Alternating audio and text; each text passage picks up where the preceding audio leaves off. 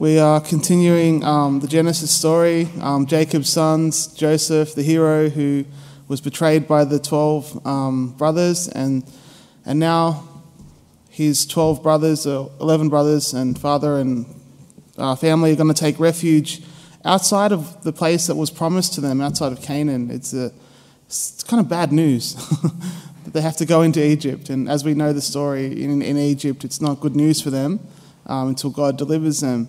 And then in the gospel, we have some bad news as well, seemingly bad news. Um, the disciples are told um, that, uh, you know, they'll be persecuted, but don't worry, when, when you have to, to say something on his account, the Spirit of truth will come and he will teach you all truth.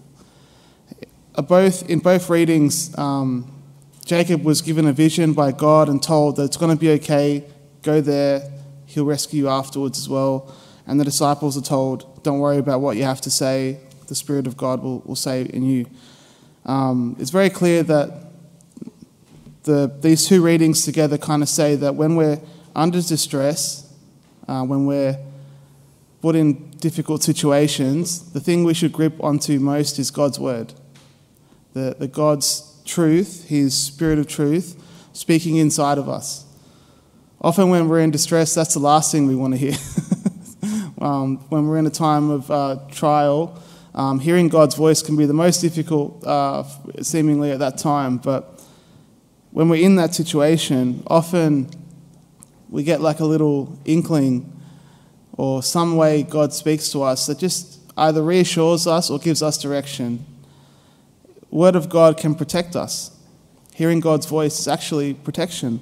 It actually helps us in the most difficult situation.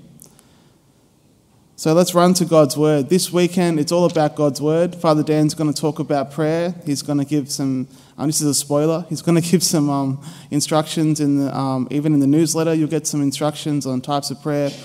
Uh, let's really run to that because the Word of God is everything in our lives. When we hear the Word of God, even in the hardest times, we can get direction, we can get comfort, um, we know what to do. And I'll say one more thing and then I'll stop, I'll promise. God speaks our language. He, in the ways we understand, that's how God speaks to us. If you understand Him through visions, through audible voice, through just an inkling, you just know He's talking, a feeling, um, a sensation.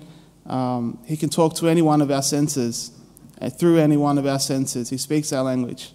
So it's, uh, it's just up to us to be open and to try different ways and to try different ways of prayer and invite the Holy Spirit to talk to us. Amen.